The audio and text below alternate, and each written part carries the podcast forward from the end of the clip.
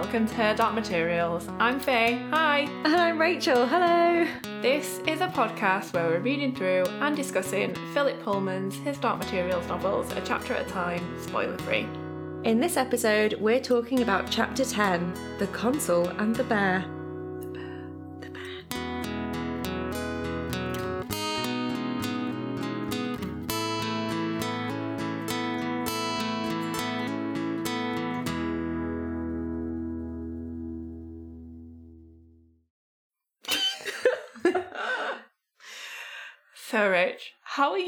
Oh my god.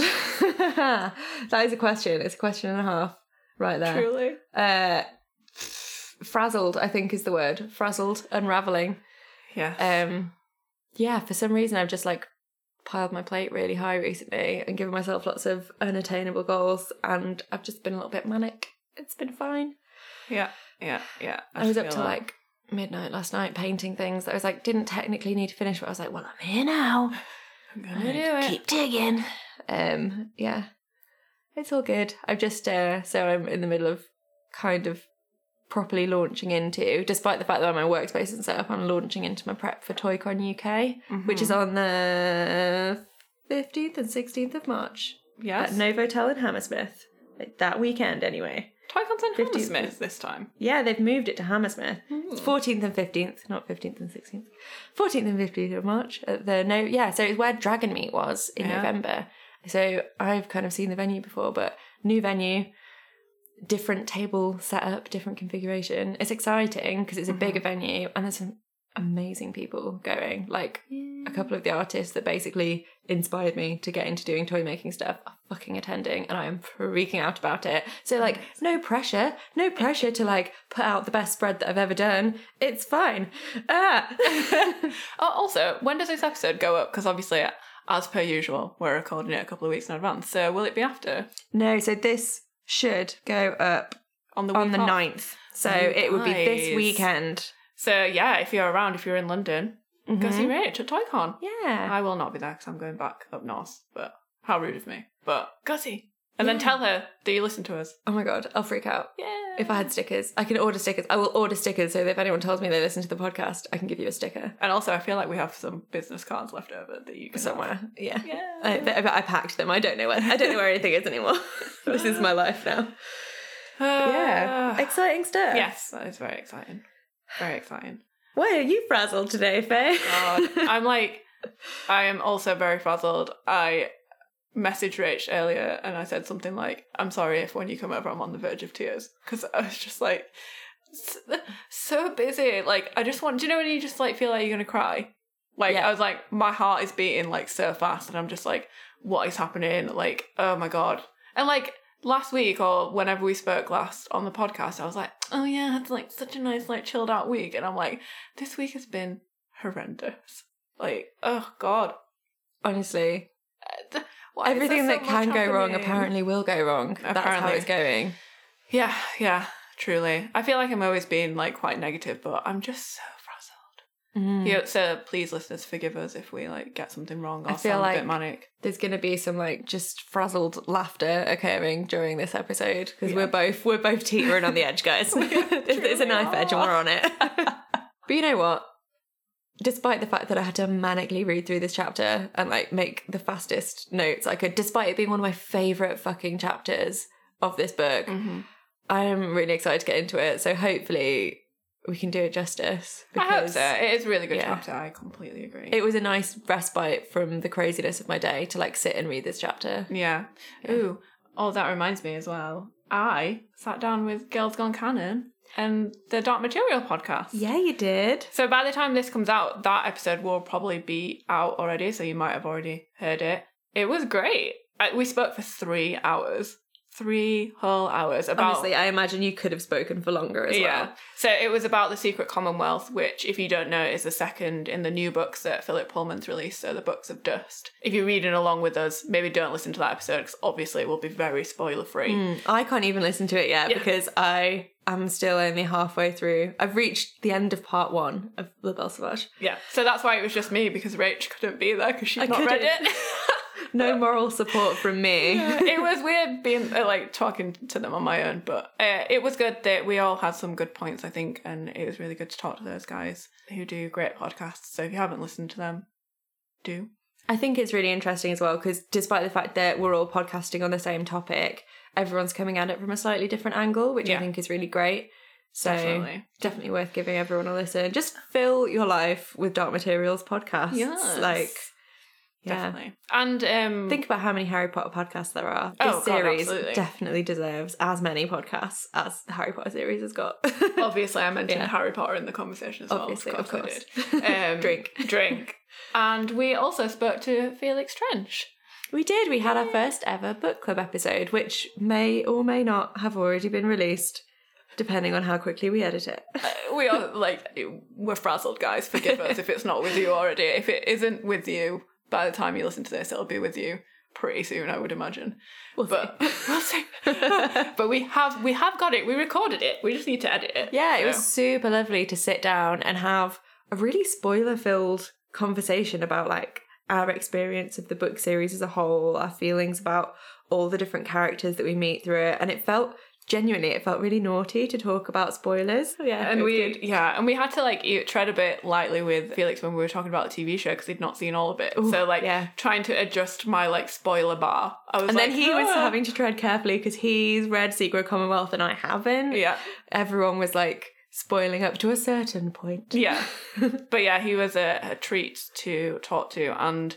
Hopefully, we're going to be doing more of those book clubs. So, essentially, the, the point behind them was so that we could talk to some of our friends and like fellow podcasters and fellow people that we enjoy talking to about the books and what they think about the books as a whole, or the TV show as a whole if they haven't read the books. especially being able to have those spoiler filled conversations about the impacts the books have made on us. I feel like they're really important conversations to have, especially if people don't want to pick a chapter to like just pick through a chapter Yeah. spoiler free. It's a really nice way of having all those conversations in like a, another context with tea and biscuits. Yeah, exactly. Look out for that if it's not with you already, because it was really fun to do, and hopefully we'll be doing more soon. Yeah.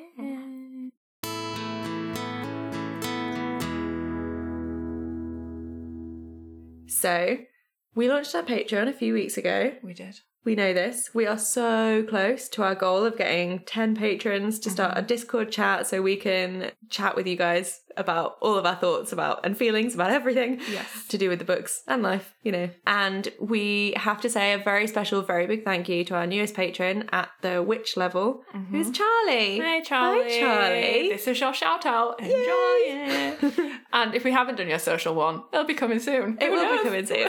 I just gotta get my shit together. It's fine. As Rach said, we at the time we recorded this, we were on seven, so we need three more patrons to reach our first goal of ten, so that we can all have a good old chat in the Discord. If you haven't pledged yet and you are thinking about it, now's the time. Mm-hmm. So you can do that at patreon.com forward slash HDM pod. all the money that you put into the Patreon goes into everything to do with the podcast. Mhm. So things like we're, we're saving up for a new mic stand so that you get less awkward little noises in the background. Yeah. Um, and we kind of just we want to like grow this podcast and kind of make it even better for you guys and hopefully get some even cooler rewards going. Absolutely. And yeah, so our setup at the minute, we literally record. We plop the mic in between us on a pillar, on a, a record player. So to have a mic stand would be great. It'd be quite the luxury. It would. I could actually put things in front of me instead of to the side. right. I'd feel like a real podcaster if we Ooh. had a mic stand. It'd be a bit too, a bit too real, I think.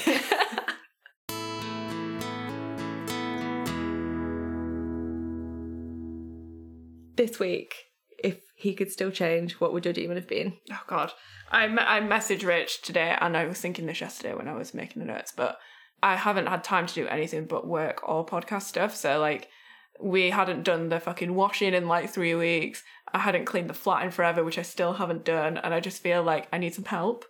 Like around the house, and I like googled because this is my thing. I just google it. I googled like which animals are like like tidy or like clean, and apparently uh, Wilson's bird of paradise Ooh. little fancy bird. Um, so they clean their habitat. I think it's when they're looking for a mate. Are they the ones that they clean a little perfect circle on the ground and then they do a fancy Yeah, dance yeah, yeah, it? yeah. I like it. Um, so I, that would be my demon this week, so they could help me clean. Beautiful. hmm Ah, that's so nice. I Probably a beaver. A beaver. They're busy. Busy Mm. as a beaver. Yeah. I've been like knuckling down and trying to get some stuff done. I've taken on a few days' work, like outside of my own work, to try and like keep a roof over my head. Um, That'd be nice. I've been panicking, but like I've been like I feel like I've been working really hard and kind of also fighting off being on the verge of like illness caused by exhaustion, which is great. Haha. But yeah, uh, definitely like a, a busy little beaver to kind of help me get my shit done. Mm. That would be nice. Will we ever let ourselves relax? No. you see a plate, you're gonna pick it up and start spinning it. That's how we roll. Are you ready? I'm ready. Let's get into it.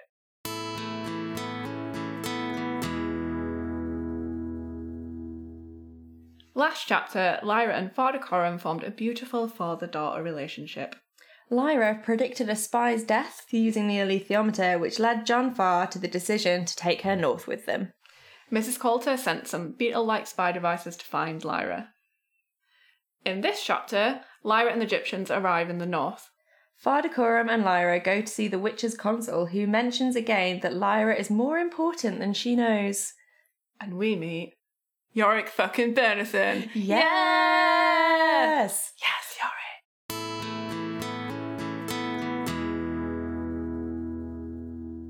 So, first, they make the decision to go to Trollesund, which is part uh, the port in Lapland. hmm Does Santa live there? We will never know.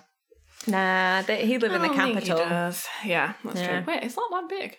I, I have no idea. I don't fucking know. Um, and the witches have uh, a consulate there, and we learn that without their help, they won't be able to rescue the children, or or they at least want the witches like on their side. Yeah, we um, it's the first time we've heard witches mentioned since like the second chapter. Yeah, we've heard it before, excited. but we haven't heard like hmm much about them, which is very exciting. And Lyra's getting her sea legs. She doesn't feel as seasick anymore. No, but she definitely was blaming her seasickness on Pan last chapter, and we full well know it's Lyra this Exactly. chapter. John Faa and Father Coram and some of the other people are chatting about the witches. Father Coram knows some of the witches, right? Or one of the witches. Um, and we learned that he met them like 40 years ago, but witches can live to many times that age. Mm-hmm. So back when he was a young man. How old do we think he is? He's described as like very frail. Right? Either frail or as if he's experienced some kind of injury or something that's some kind of de- like debilitating Hmm. injury. Don't think it's like six, 70. 60, 70? I don't know how long the average human lives to in Lyra's time as well. Like it seems like they don't have a great healthcare system. So maybe like the average age is like 70, maybe maybe 60 is really old or maybe like 80 is where he's at. I don't know. Mm. Yeah, that's true. I do not know. Who knows? So we find out that uh, Father Coram saved a witch's life. We do. Oh, after she fell out of the air. Being chased by a great red bird, Mm. which that sounds terrifying. Sounds great. Sorry, couldn't help it. Uh, Um, and Yeah. he pulled her out of the marsh when she was uh, drowning and, and shot the bird. It, it sounds like well, he says later, doesn't it, that he thinks it might have been somebody's demon. So like, he Yeah. it.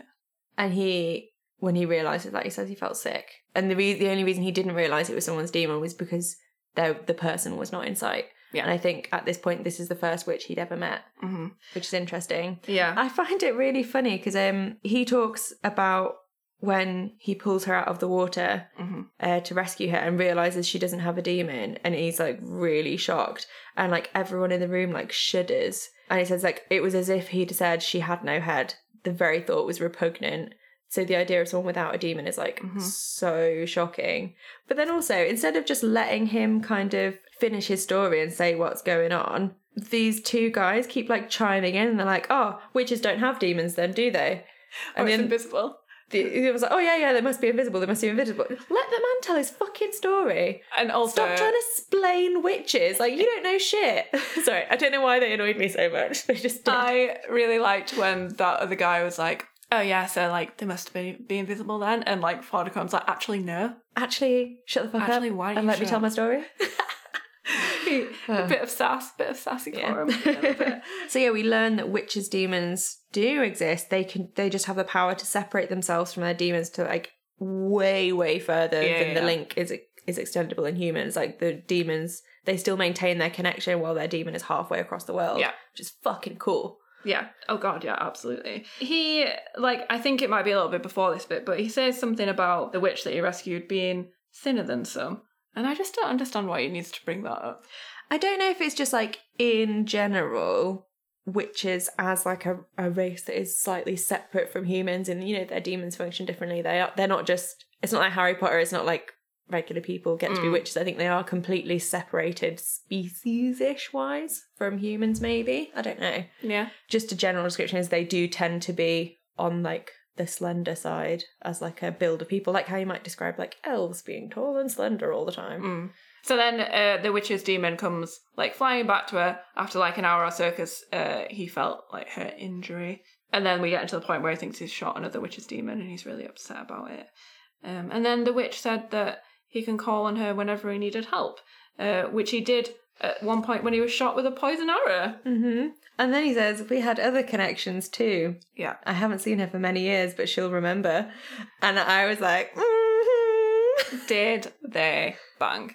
Well, there's a bit later in this chapter where he's like a little, looking a little bit like longingly at the little Yeah, sprig yeah. that Lyra's got And that Lyra she can can't use read- to summon. Yeah. Sarah And she can't read his face. And she's like, Oh, I don't recognize that emotion. He's definitely like, I could definitely use that for a booty call. oh. do it.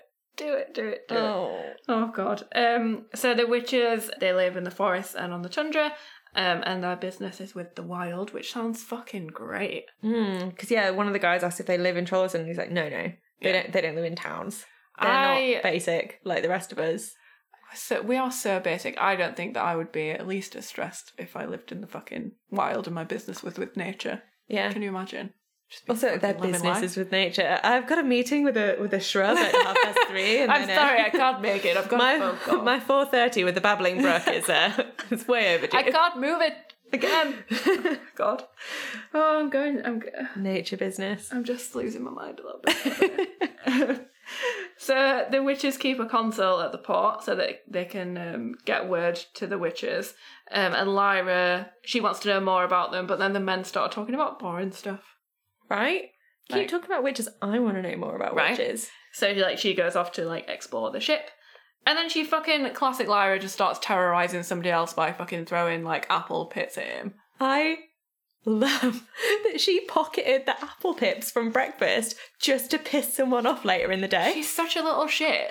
I love it. She's It's like so classic stupid. little shit. If you met her and you were an adult, like, well, she seems to have this innate way of charming people. Yeah. Maybe she gets it from Mrs. Coulter, her mum. She's also such a little shit. I think she'd annoy the fuck out of me, to be honest. If she was like Mhm. throwing apple pits at me, I'd be like, Also, like, Oh. gross. You've kept them in your pocket all day. Do you know anyone that eats that apple core? yes, Does it freak you out? yes, Amy.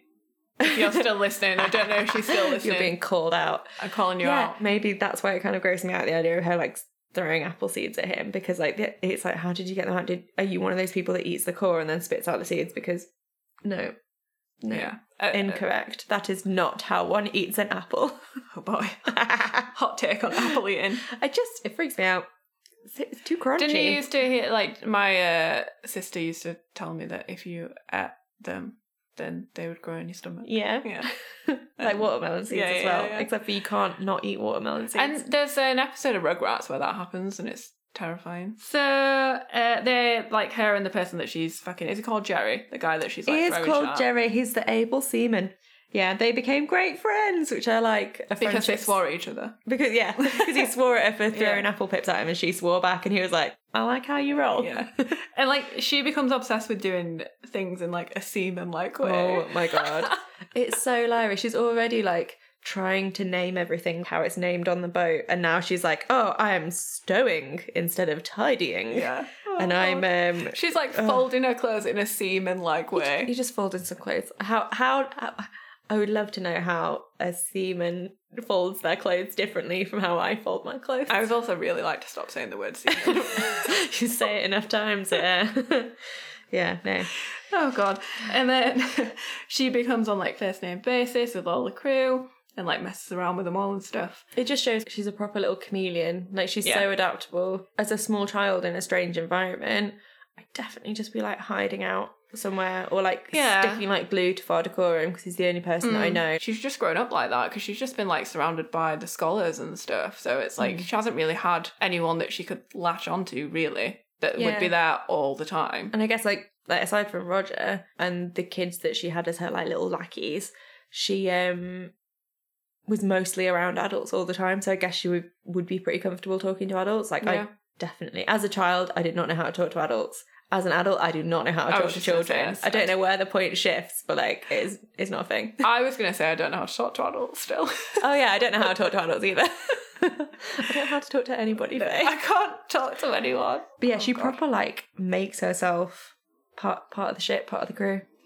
Yes, she does. And we learn that it's getting a bit colder and that she needs to get um, some warmer clothes at some point. And then Jerry teaches her how to sew. And then there's a bit of a like patriarchal moment here, Mm-hmm. uh, which I put a little sticky on. Jerry showed her how to sew, an art she learned willingly from him, though she had scorned it at Jordan and avoided instruction from Mrs. Lonsdale. Lyra.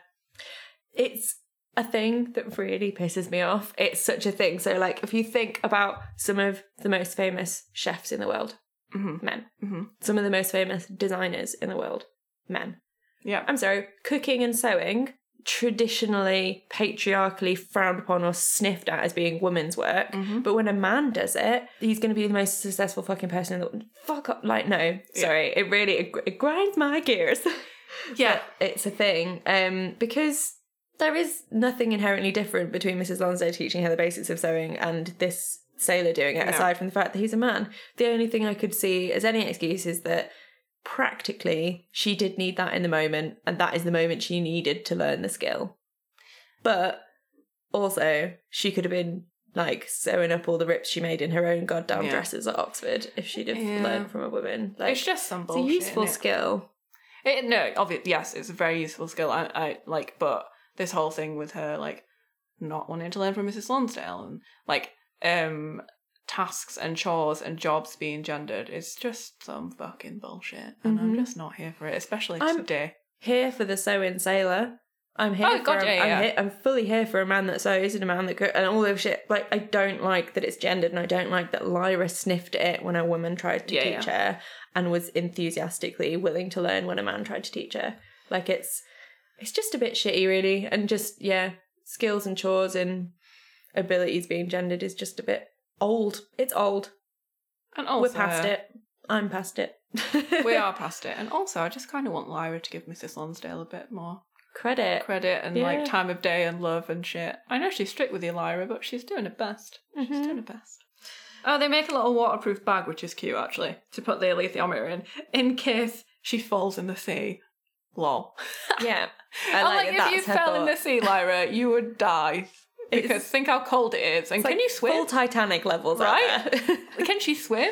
Like, and the thing that they're worried about is keeping the alethiometer safe when she just wouldn't make it from going overboard. Mm. I wonder if your chances of drowning are significantly improved by the fact that you have a demon that can change shape.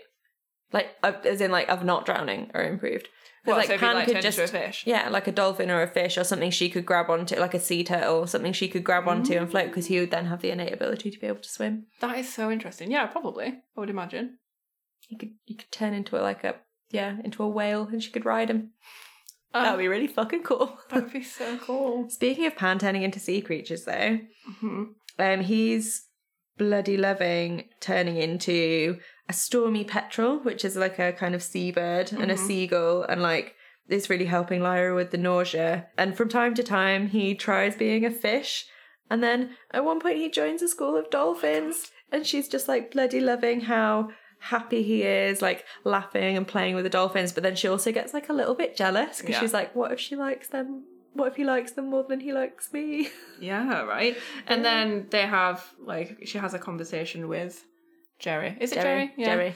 About uh, demons changing and like why they change and all that stuff. I think I'll put a sticker on it, so let me see if there's any interesting bits to read out from that. We get the first instance here of somebody's demon settling as a sea based Yeah. creature. I know, right? And like, I feel sorry for that this guy that just had to spend his life on the sea because his demon settled as a what is it settled as? Uh, A porpoise. a porpoise. Yeah, Joey basically explains that he did know someone once whose demon settled a sea creature, and the guy could never leave a boat. He could never leave the sea because obviously his demon couldn't survive on land. Mm. And uh, the the poor man, he was the best bloody sailor anyone had ever met, but um, he was never happy until he died and could be buried at sea. That is sad. That Yeah. is a lot. You know, in Pirates of the Caribbean, Oh god.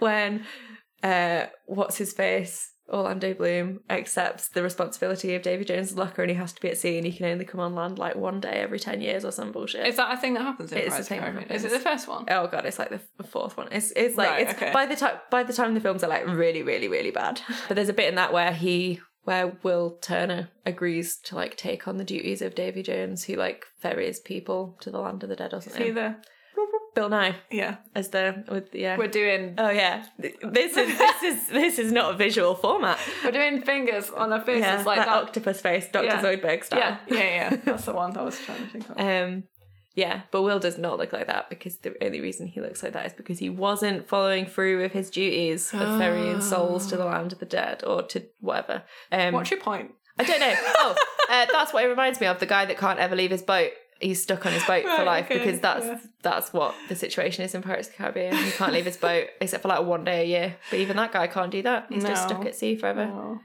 Although I feel like you could definitely get like an interesting like house on stilts situation going, to, so that you could at least have like a, a house that's like on land ish, Yeah. or like I guess just get like a tank in a trolley to like push your demon around. Like if your demon was a fish, maybe a Oh. porpoise is too big; it would be too heavy to move by yourself. Do you know, like in the film res- references are coming out? Oh my God. in Ace Ventura: Pet Detective, Yeah, where they steal that shark, and it's in that. Uh, no, they steal the dolphin. Sorry, they steal the dolphin. Yeah. But they go into that in party. the more problematic one of the two films, which are both Oh, God, very oh, God, problematic. oh, God. Right, I'm. I fucking love those films because I love Jim Carrey, but they are so problematic, so problematic. Really bad. But yeah, like you know, you get a big tank like that, right? Where they put the dolphin Mhm. and where they put the shark when it's a shark. How exciting! Oh my god, tangents. Also, I'm really sorry that I was just like, "What's your point?" What? Where are you going with this? Thanks. His demon is a porpoise, and it's sad because then he has to stay at sea Yeah. all the time. And Lyra's like, why do demons ever have to settle? hmm And he says that they've always settled and they always will. That's just part of growing up. There'll come a time when you'll be tired of his changing and you'll want a settled kind of form for him. And she's like, I never will. Yeah. And that reminds me of like, do you know when you were younger and adults were like, it's just a it's just a phase, and you're like, it's not a phase, mom. It reminds me of that. Like, I won't. I won't want Life is that a ever. phase. And like it kind of makes me sad because then I think about all the things that I said that I would never want to do when I was young, and now I'm probably doing most of them as an adult. Eating olives, eating hummus, eating anchovies, uh, drinking beer. Yeah, I, I still don't eat hummus or olives, but anchovies, sure. yeah. And like having like a, a job, like a nine to five job, and not being like a cool like fucking musician or something, yeah. and like stuff like that. And I'm like, oh. So then we learn as well that uh, your demon settling helps you to know what kind of person that you are. Mm-hmm. So the guy says, Jerry Abel Seaman says, knowing what kind of person you are, take hold Belisaria? Belisaria. Mhm. She's a seagull, and that means I'm kind of a seagull too. I'm not grand and splendid nor beautiful, but I'm a tough old thing and I can survive anywhere and always find a bit of food and company. That's worth knowing that is, and when your demon settles, you'll know the sort of person you are. I like that a lot. Also, I can imagine her being like, uh, "Fucking thanks. I, I, I think you'll find that I am beautiful and splendid. Thank you very much." yes, how, how dare. She asks, what if your demon settles in a shape that, you don't like? Yeah, I quite like this bit. He says there's plenty of folks as would like to have a lion demon and they end up with a poodle. Until they learn to be satisfied with what they are, they're going to be fretful about it. Waste of feeling, that is. Fair. Fair enough. And then it's oh, Lyra says that uh, it seemed to Lyra that she would never grow up. Oh, same. It's what it feels like when you're a kid, though. I mean, I, still mean- feel like no. Yeah, definitely. Oh God. So, and then we get a lovely description of the town as they're pulling into the port. And once again, it says it smells of fish. So I think Faye would really like to visit it. And uh, that's all I have to say about that. Yes, I like fish. All right, I like the smell of fish, and I would there like was- this. Other smells like pine and resin and earth and something animal and musky and something else that was cold and blank and wild, which might have been snow. It was the smell of the north. Yeah. Ooh. we're officially in the north with a capital N. We are in the north. Seals frisked around the ships, Oh. showing their clown faces above the water before sinking back without a splash. I bloody love seals. I love seals. They're so Yeah, cute. they are super cute. They're so cute. And my sticky tabs in my notebook today, some of them are seals. and Ah. that makes me very happy. Very cute. So it's too cold to stay outside. Mhm. So she goes off to eat her porridge, um, and then they're ready to get off the ship. Lyra was already packed, and she put all her stuff in a little shopping bag. Fucking wish all my shit fitted in a shopping bag. I was like, Sometimes moving were, house would have been so much easier. when they were sewing though, could they not have made her a little bag as well? Like they made a bag for an alethiometer, but they didn't make a bag for all her shit. Maybe it's like a cam- I can't imagine they have like carrier bags. Like, it's probably like bag. a canvas bag, like a little tote, with a cute little indie tote bag printed with the local like Whole Foods. I'm Lyra, thing on it. and I'm an indie. Ah, classic. Hair and Father Coram, they go straight to the Witches' Council. Mm-hmm. Council. I always say council. Do you remember Sabrina the Teenage Witch? I know we've tried to watch it recently and it does not hold up. It does not. It's terrible. But there is it's the Witches' Council, right? Like Okay, yeah. with like Drell and I haven't Penn watched enough. you're too young. I'm shamefully admit. I also just never had like good TV channels at home. I don't know what it used to be aired on. No, it used to be on. It was on like Nickelodeon stuff, but I didn't have that either. But it was on CITV at one point. Okay. Don't enjoy my reference, whatever. Hopefully, someone listening will. Yeah, the Witches' Council console. the Witches' Console. yeah. They go straight there and they meet the guy, the Mhm. consul man. Doctor Lanselius. Yes, it says he was a fat man with a florid face and a sober black suit, whose name was Martin Lanselius. His demon was a little serpent, the same intense and brilliant green eyes as his. Which they, were the only witch-like thing about him. Do they mean they, that's the only witch-like thing about him because they've his eyes are so piercingly green, or mm. because he's got the same eyes color as his demon? I think that his eyes are the only witchy thing about him. Yeah, Also, is is he a witch or is he just yeah. Is he just a the like conduit mm, slash he knows like, shit though, right? receptionist? Yeah, yeah. Is he the witch's receptionist or is he a witch himself? Coram mentions that he's looking for a lady witch when he says he says I'm looking for a witch lady I met some years ago. Does that mean there's witch men? I don't know. Because is yeah, I want to know if Martin Lanselius is a witch or if he's just like a witch's fanboy, which is making me think of uh, what we do in the shadows. Ah! where the guys Oh. is familiar. Oh, what's he called? Fuck. Uh, Guillermo. Yeah, Oh, Guillermo. he's so cute. And like maybe Dr. Lanselius has just been told like one day we'll make you a Oh, witch, no. and he's just there like please. Oh god. Oh fucking hell! What a great TV show. Great TV show. Um. Yeah. So actually, is this the first time that we've had a, a person that kind of looks a bit like their demon? Like they have a similar like physical attribute to each other, and I don't know if we've like heard that before. I had a quick like flick back through the other chapters, Hmm. and I couldn't see anything. No. because like we were mentioning that um how different Father Coram's demon is to Father Coram. Yeah, I guess well the guy with the seagull was saying he is very much a seagull, but like I I think it's pretty hard to look like a seagull. Is it not hard to look like a snake? I suppose it's a bit easier to look like a snake, isn't it? I don't know. But again, it's kind of it's. I guess the, the only similarity between the two of them is just that that green color. Mm. But don't know. Maybe if he had brown eyes, his snake would have been a brown snake. I don't know. Oh yeah, and then Father Coram tells him that he wants to contact a witch called Serafina Pekkala. What a fucking great name! Such a good name. I love saying that name out loud. Mm. Serafina Pekkala. It's it very makes me think of Peter Piper picked a pick of pickle pepper. if. Peter Piper picked a peck of pickle pepper, something, something, something, something, tongue twister. I can't remember. I'm not good at tongue twisters, and especially not now I've got braces, so I'm not going to try that. oh god. Um, and then he asks uh, whether the witches' council has heard about the missing children, and basically the guy has like a roundabout way of saying yes. Yeah, so it seems like there's some kind of Lyra recognizes that neither of the men is particularly saying exactly the point they're getting out. It's, like, it's as if there's definitely some like political thing, some like social thing going on in the background where they're both kind of just like putting out feelers and not saying saying directly what they mean and just kind of seeing how the other person reacts to it Yeah. because it is really odd. Um And Lyra notices it, doesn't she? And Yeah. also, it's kind of one of those things, isn't it, where I think uh, it says something about uh, Father Coram knowing how these meetings usually work. So it makes you think that there's some kind of like etiquette at Yeah. play here. Also, I think maybe he doesn't know where their political leanings stand. So he Mm. doesn't want to just out and out be like, look, we're going after the gobblers and him being Yeah, like, yeah. somebody ring the oblation. Shit. like, do you know what I mean? Yeah. Like, if he doesn't necessarily know where the witches' allegiances lie. That's and as the consul, I think his job is his job is like his allegiances with the witches and whatever the witches decide is best for them. So yeah. Yeah, so Lyra, she, like I said, she's confused, but she recognizes that like there are lots of layers to this conversation. Mm. And in essence, what Father Coram's getting at is we're trying to rescue some kids, and we know kids are being taken through this area. Mhm. What do the witches know about this topic? yeah, yeah, And also, can they A, grant us safe passage, and B, do you think they'd lend a hand?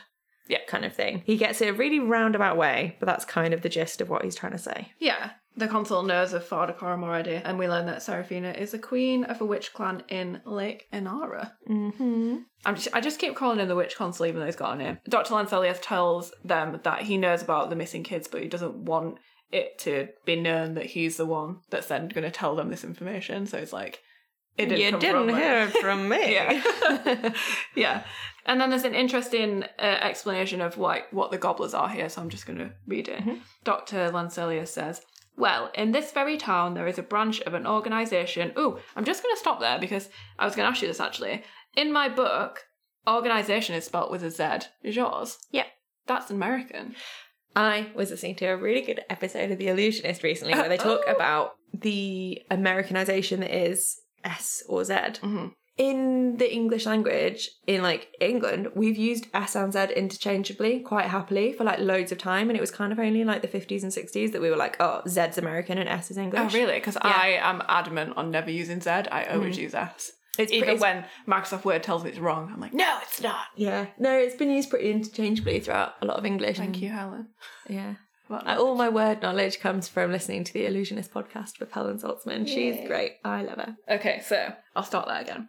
Well, in this very town, there's a branch of an organisation called the Northern Progress Exploration Company, which pretends to be searching for minerals, but which is really controlled by something called the General Oblation Board of London. This organisation, I happen to know, imports children. This is not generally known in the town. Uh, the Norway government is not officially aware of it. The children don't remain here long, they're taken some distance inland. We then learn that there's I think Father Coram asks him what if he knows what happens to the children when they're taken inland to this other Yeah. place. And he's like, no, I'd tell you if I knew. Like, don't Yeah. worry. I'm not hiding anything. but he does you." say that he's heard the word intercision, but he Mm. says what it refers to. I could not say. Yeah, so, and also intercision being referred to as something called the Maystadt process, which is Yes. like another, again, it's lots of like Grumman and his particles, and the Rusakov part is a lot of like, here's a scientist name, and Yeah. then a, a thing. Like, yeah, yeah, Yeah. just to make it a bit more confusing Yeah. than it already is. He says that it's not a matter that the witches are interested in, and I was like, rude. There's fucking kids that are missing and like Their business is potentially with dying. nature. They've got shrubs to look after. They've got important business meetings with trees and shit. yeah. True, but I was like, it, wa- it was just a bit harsh to me. It's like, yeah, we Yeah. don't give a shit. maybe also like it kind of has nothing to do with them so until somebody tells them how atrocious it is they're not gonna they're not it's not their job to do the research i guess Yeah. right True, but you could have worded it a bit nicer, I think. oh yeah definitely Oh, this is so. This like is one of my favorite parts in this chapter. The question that then Father Coram asks.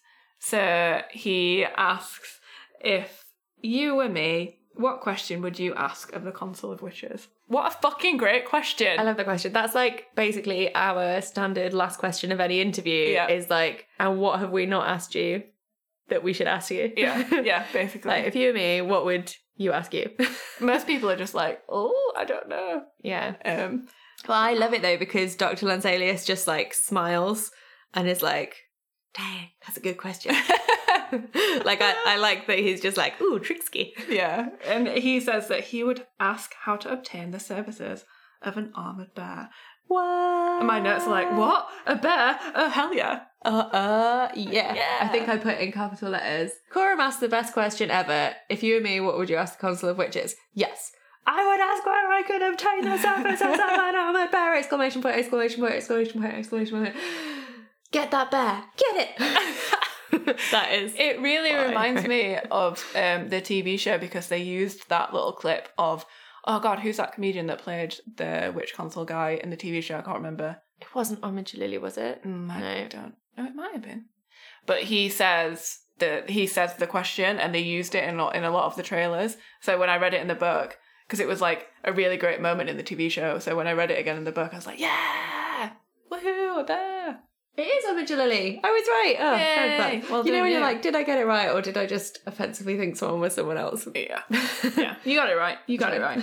Okay, so after that question, and we know that they should ask for the services of an armored bear. Lyra is super excited. yeah, yeah, Mhm. absolutely. And then Coram's surprised because he thought that the bears worked for the oblation board. Mm. We kind of know that because we know that Asriel's imprisoned by bears because Lyra heard that at the cocktail party. Yeah, yeah, yeah. And we know that the, I think we know that the oblation board is against Asriel, pretty much. Yeah, yeah, yeah. Because they want he's a opposite. heretic, They yeah. want like opposite things, don't they? Yeah, so I think that kind of implies it, but we've not. I don't think we've had it as explicitly spelled out Yeah. that they're on their side. Yeah, So then uh, Dr. Lanselius says that there happens to be an armoured bear in the town where they are, and who earns a living, but is a grumpy butt.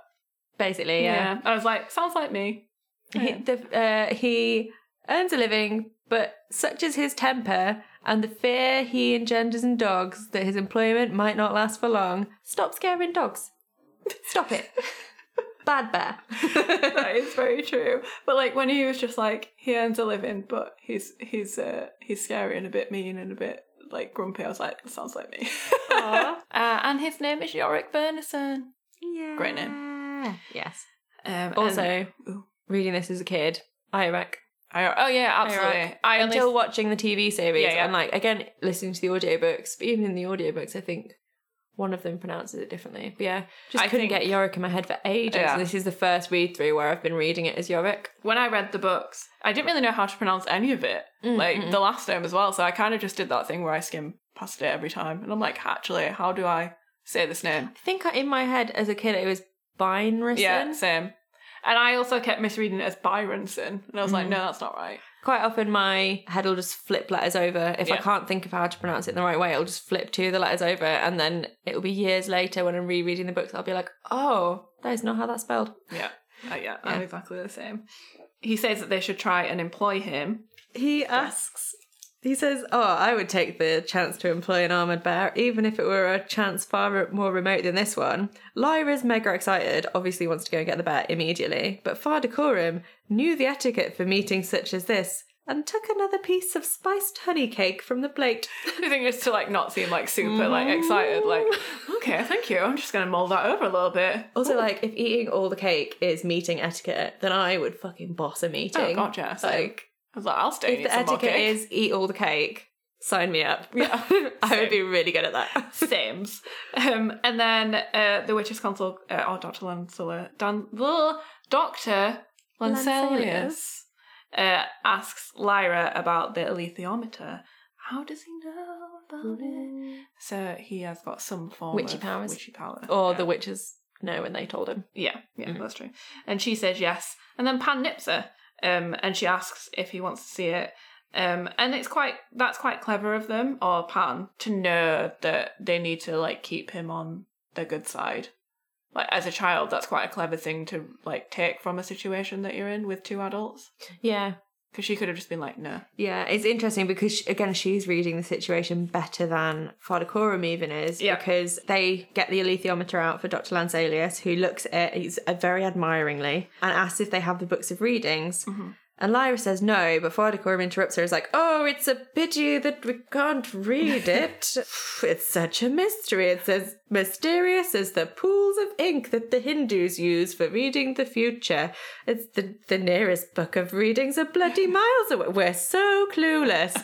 and Lyra and Pan, well, and Pan can just see that Dr. Lanselius's demon is not buying any of it. Father Coram has no game, no bluff. Also, it just seems really stupid of Father Coram to do that in that moment because surely he knows of the, the witch's power and he's already seen that uh, Dr. Lanselius knows about the alethiometer anyway. So it's not a jump to think that he would know how they were using it and like. Yeah. So I'm like, come on, mate. Come yeah, on. it's a bit.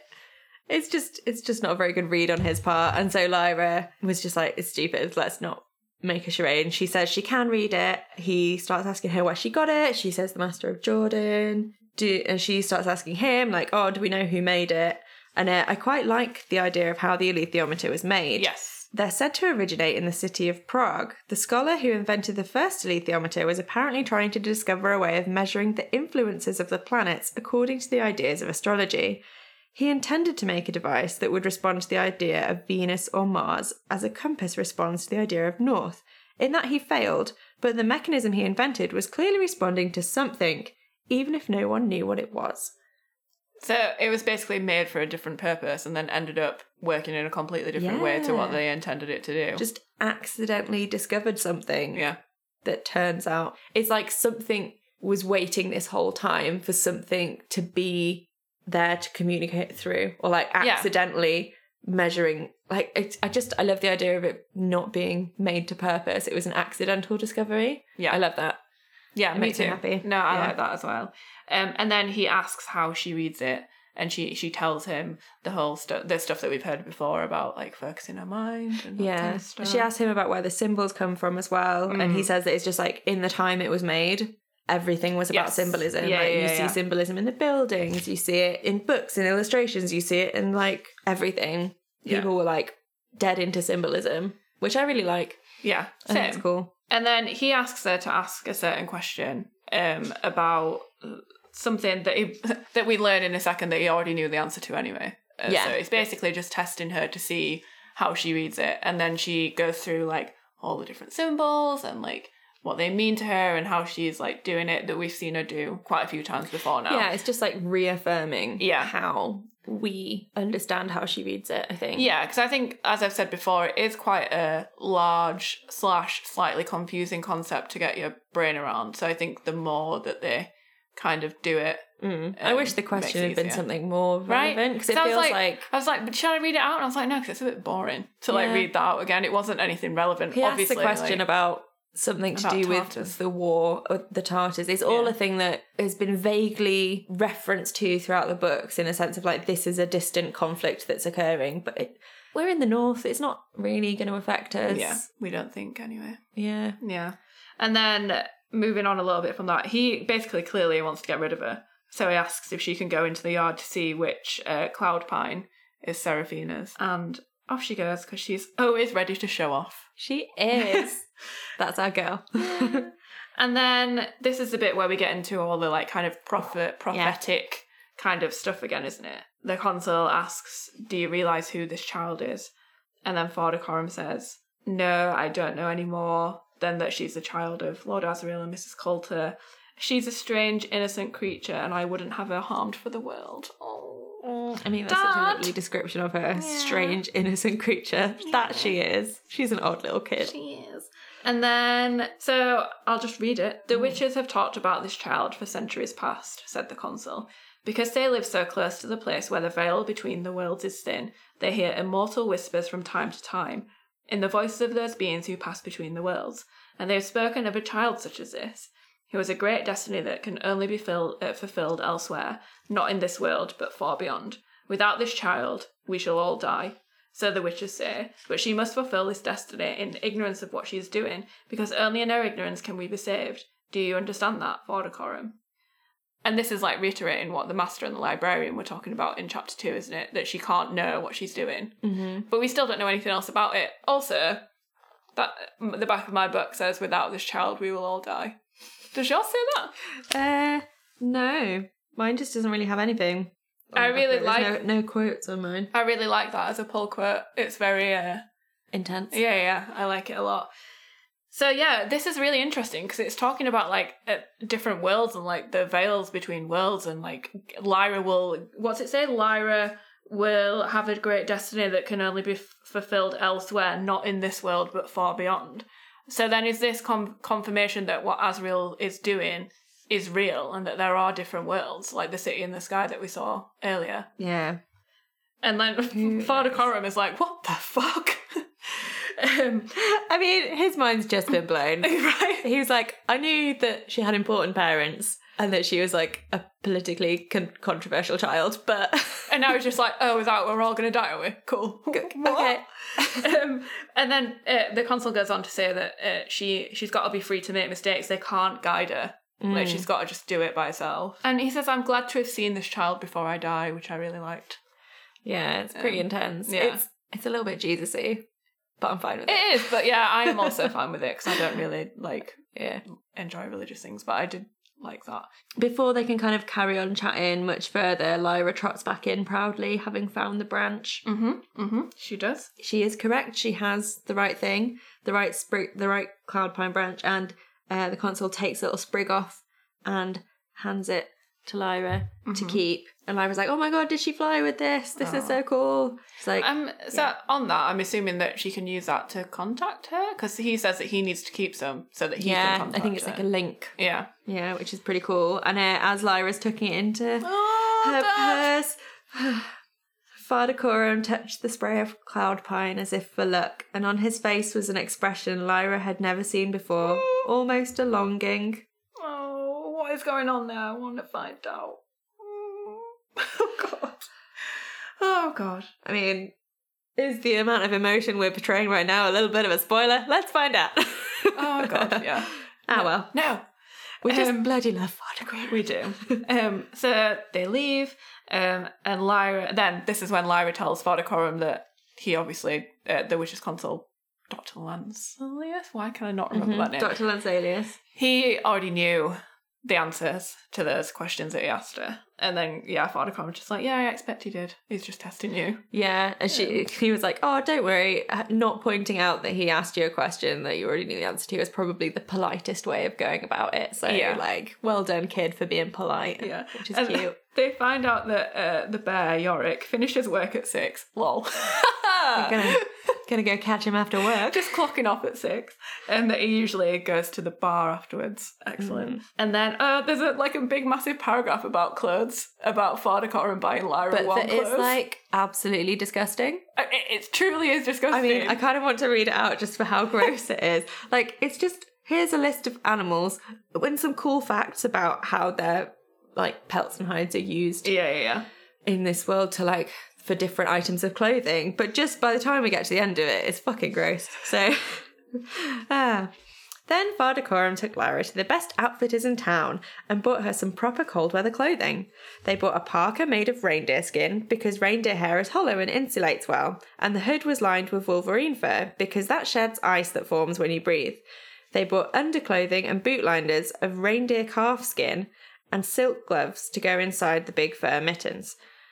The boots and mittens were made of skin from a reindeer's forelegs because that's extra tough, and the boots were soled with the skin of the bearded seal, which is as tough as walrus hide but lighter. Finally, they bought a waterproof cape that enveloped her completely, made of semi transparent seal intestine. seal intestine. Sounds delicious. All very practical and all, I'm sure, well researched into, I imagine. I hope I have not done my due diligence of Googling on this one because I Mm. I was my research bit. very quickly. yeah. But I imagine Phillips found out a lot about kind of what are perhaps traditional Inuit Mm. uses of different furs for different purposes and to make the warmest clothing. I kind of just didn't want to know. I like I Pretty I, it's not very it's not very veggie or vegan, is it? I just basically wrote that there's a massive paragraph about fucking clothes which just isn't needed at all. Yeah, I think in my notes I lit oh, my note is all the animal skins. Good thing Lyra isn't vegan. Seal intestine. Ew. That's my note. Yeah. so then they after their shopping trip, they head back and tell John Faa about the witch and the bear, um, and that they'll go and find. They say they'll go and find the bear this evening, um, Mhm. and then I'm we- sure Lyra's like, oh my god, I can't. Can we do it now? uh, we then learn that Father Coram's fought a bear before. Tough dad. but not on his own, but No. also like, Tough yeah. dad. Tough dad. and he like tells John Faa there was no luck with the uh, with the witch, and then John Faa tells him that he met a prospector on the quayside, a New Dane. What's that? Uh, so I think New Dane or New Denmark is kind of the Americas or America because he says from the country of Texas. So Texas is the whole country in this world, Cool. and I think New Denmark or New Danes is kind of like Amer- American-ish or like that cool. kind of continent. Excellent knowledge. You got it. Uh, called Lee Scoresby, and he's got a balloon, and his expedition failed, so he's stranded there, and they've paid him to work for them, and he's an aeronaut, which I assume means he flies the balloon. I love how excited John Faa is All right, to be bringing an aeronaut to the party. He's like, I found a flying man and I'm so excited. I think we could use him. please, please, can we take him, please? Which is very different to in the TV show. Lyra's portrayed as bringing Scoresby along, and Faa is like, mm, I'm not sure about this guy. yeah, But in, I love it in the books, John Faa's like, I found a flying man. Can we take him, Yeah. please? please can we take him? And then like John Faa, like he's like really excited and he's like, oh, it's so lucky that I found him. And then fucking Father Coram sasses him and he's like, luckier still if we had a clear idea of where we're going. Oh, Fucking sassy Coram in this stop fucking episode. aeronauts and get us a fucking map. oh god. yeah. So in the evening, Lyra and Father Coram they go over to the bar to find Iorek, uh, and he is in like the backyard of the bar. Um, and then there's a little description of him, and it says, "Dim light through the rear window of the bar showed a vast pale form crouching upright and gnawing at a haunch of meat which it held in both hands." Lyra had an impression of blood-stained muzzle and face, small malevolent black eyes, and an immensity of dirty, matted, yellowish fur. As it gnawed, hideous growling, crunching, sucking noises came from it. Rude. I love it. It's so gnarly. It's so Yeah, yeah. grim. It's so like grisly. Yeah, I love it. truly. And like it's so sinister for like our first introduction Right? for a character that you may have guessed from our squills. We kind of love. Yeah. Um yeah, it's great. Oh, and then like Coram shouts his name. There's another like little description here um, that basically says that Iorek's presence made Lyra feel close to coldness, danger, brutal power, but a power controlled by intelligence, and not a human intelligence, nothing like a human, because of course bears had no demons. The strange hulking presence gnawing at its meat was like nothing she had ever imagined, and she felt a profound admiration and pity for the lonely creature. Oh, so interesting. Right? Like, So, that, like- that combination of feelings that she's getting where she's like, oh my god, it's so cool, it's so big, but also like, I kind of feel bad for him because he does, she feels bad for anyone that doesn't have a demon because she loves Pan so bloody much. Yeah. Just, yeah, it's so interesting. Yeah. Yeah, and then he goes over to them and like rears up and he's like 10 fucking feet. And it's like, Just fuck me. Imagine Shit yourself. Father Coram. So far, he's got a face like a skull. He's walking with sticks. He's so bloody frail and lovely and elderly and old. And then there's a fucking 10 foot bear. Right? Or like 12 I don't even know how But tall like, he is. Yeah. stands his ground, right? He's Oh, not fucking scared. He doesn't give a shit, which No. is part of what I love about him. Yeah. Is he's in this like frail shell, but his like spirit is so strong. Yeah. And like just facing down a bear. And also, Whatever. it's probably just one of those things because we're assuming, obviously, that he is quite an older man. He's probably had all those experiences before, and he's like, "Do you know what? I don't give a shit about like- this anymore. Like, I've dealt with this. I fought a bear once. I've like, seen bears. fucking bring it on." Yeah, yeah. um, and then Iorek answers them. He asks who they are, and his deep voice seemed to shake the ground. And they introduce themselves. They offer him like a job. He says that he's already got a job, uh, that he mends machinery and iron. Father Coram calls him a Panserbjørn. So these are definitely the bears that we keep hearing about. yes. And someone from the bar brings some booze out for him, and fucking Iorek lurches towards him. It's like, wouldn't you just absolutely shit yourself if you just like brought out some stuff for this bear, and then this bear just runs fucking went for you? Oh, yeah. Oh god. And they start talking about like what work it'll be and stuff. Mm. And they say it'll be fighting. They'll have to fight to get the children free. The jar that the guys place down as well is full of some like ridiculously strong spell- smelling spirits and Yeah. alcohol. Like they can smell it from uh, the gate. Yeah. And he's dropped outside the back door. So Like that is some strong booze. Iorek is pissed as a fart. Yeah, I think he's got a little bit of an alcohol problem, Yeah, yeah. which is really bad because, well, we'll get to it. Yeah.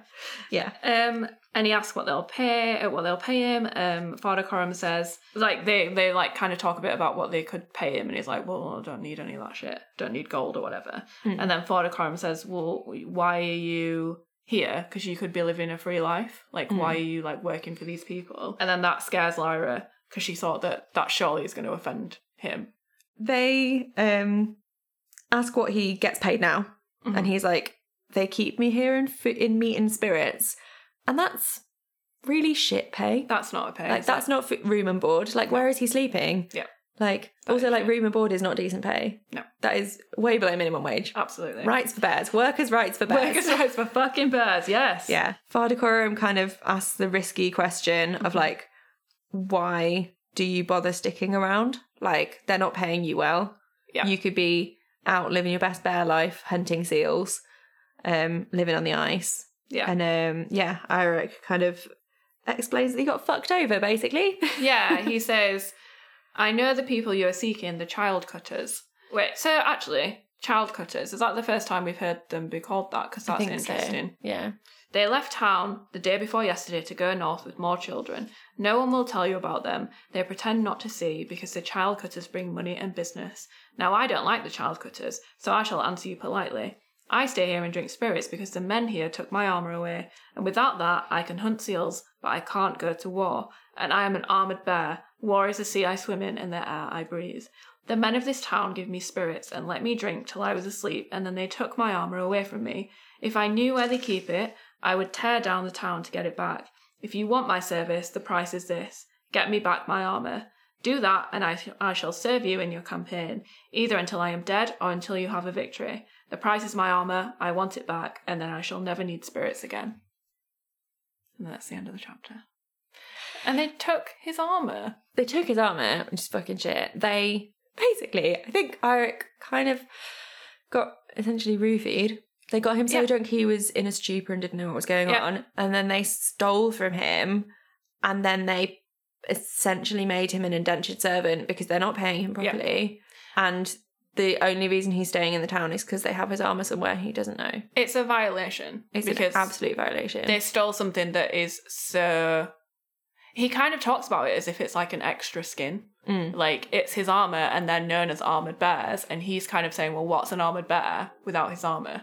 Yeah. The only part of the whole thing that kind of makes me a bit grumbly, um, so the, the word wasn't coming, um, is just so he talks about like how war is the sea in which he swims and the air that he Yeah, breathes. I um, don't yeah. enjoy that as No, a concept. Like, You I know get my feelings about war. Um, well, yeah, it's it's just a bit of a rubbish character trait to give this like badass bear. Mm. Like, I wish that it was something else other than war because war is such a horrible thing. And for him to say it's the sea in which he swims and the air he breathes is just a bit gross, which is kind of like, it's the one part of that whole thing. Like, the whole thing is like, obviously, he's been through a lot. He's got this like alcohol dependency that's being forced upon him by the Mhm. people that are essentially keeping him captive. It's really horrific.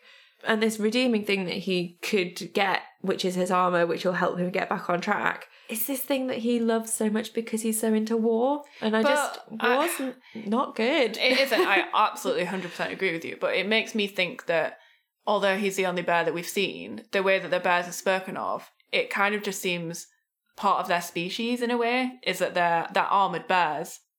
So wouldn't war be intrinsically within them anyway? I'm not saying that that's a good thing because I hate war. But I guess it's more like I think if he'd have said like I'm a fighter, Mm. fighting is what I do, fighting for what my people believe in is what I do, would be more I'm a warrior.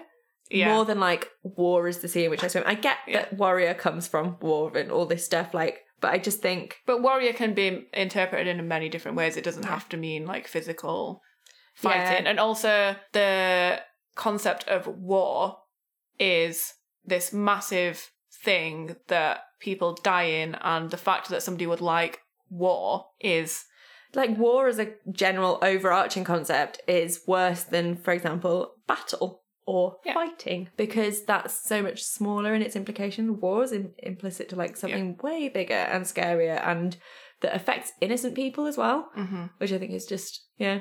It's the only part of this whole bit. Like I bloody love this introduction to Iorek as a character, Yorick as a character, Yeah. and but like it's just on this read through that sentence kind of struck me the wrong way just because Mm. know like as an adult now my perception of what war pertains to is so much further reaching than perhaps what your concept of it is as a kid when you're reading it you're just Mm. like oh it's like battles and stuff Yeah, So- I just kind of sk- I didn't skim over it because I, I did to myself like uh, a mention of war and somebody that likes war not great. But then I just thought, well, it just seems like it's a part of these bears and a part of how these bears have been engineered into this world. Um, like you think about different animals that like live in different habitats and how they uh, adapt to live in those habitats, and it kind of just made me feel make me think of that. Yeah. So maybe they've just li- lived in a way that they've always been involved in that. I 100% way. can see them being like very, a very physical species where it's like, oh, if there's a disagreement, they'll fight. They're not going to sit and have like a parlay and like work it out. Mm. They're going to have a fight. I'm fully down for that. It's just the like what like I just don't enjoy the choice of words. yeah, I think for me, That's fair.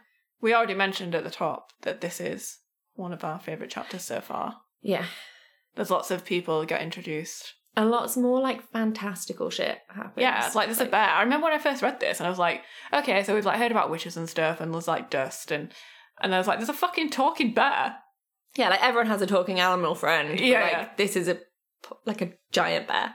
yeah, and I think like obviously because demons get introduced straight away, it's like yeah, you can see a demon. It's supposed to be someone's soul, blah blah blah. But then there's just this random talking bear, and I was like, okay, And also, like all the fantastical stuff so far has been viewed by our main character as perfectly normal. yeah, except for maybe like the alethiometer.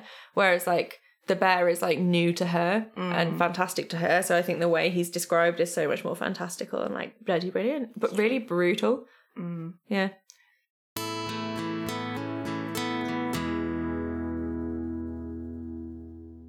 do you have an award to give out?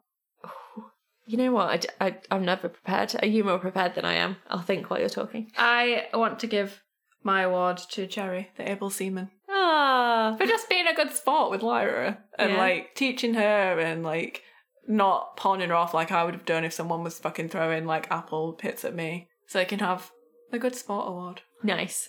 I like that a lot. Uh, I'll probably give my award to the other cameo character in this role then. I will give it to the Witch's receptionist. Yeah. Best receptionist of the year, Dr. Lanselius. Martin, you did well. yeah. Well done. Yeah. He seems like a chill guy. Yeah. He's right.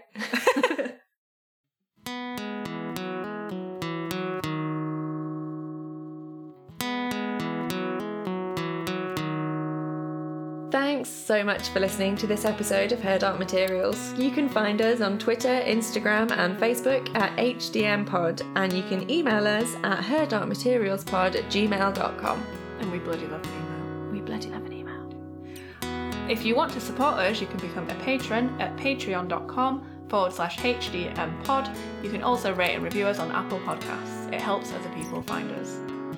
I'm Faye, and when I'm not talking about Lyra and Pan, I'm probably writing. You can find me on Twitter and Instagram at Fayley, which is F A Y E L E triple Y. And if you want to read some of my blog posts, I'm on Medium at faye.ducker.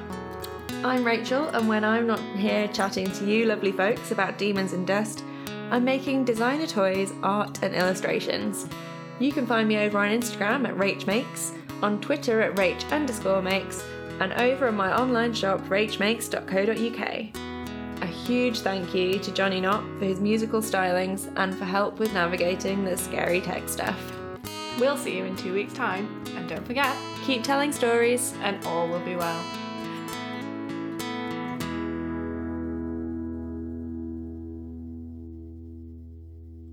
Bye bye. Bye. Bye. Bye. Bye. Bye. Bye. so much. Bye. Bye. Bye. Bye. Bye.